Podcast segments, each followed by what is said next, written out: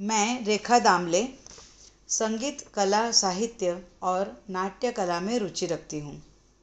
शास्त्रीय संगीत से संबंधित स्नातक और स्नातकोत्तर स्तर की दो पुस्तकें छात्रों के उपयोग के लिए लिखी है और दोनों ही पुस्तकें अपने लक्ष्य में सफल रही। हिंदी कथा साहित्य में मेरी रुचि रुचि वर्षों से रही है।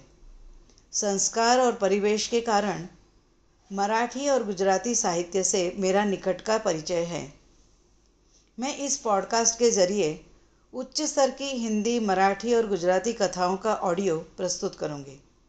और मेरा प्रयत्न होगा कि प्रति सप्ताह दो कहानियों का ऑडियो लेखक और कथा के परिचय समेत आप सुन सकेंगे। इन दिनों लोगों की पढ़ने की अभिरुचि कई कारणों से प्रभावित हुई है। मुझे लगता है कि पॉडकास्ट के ज़रिए कहानियाँ अगर एक बड़े समुदाय तक पहुँच पाई तो मेरी इस मेहनत का पूरा फल मुझे मिल गया, ऐसा मैं समझूँगी।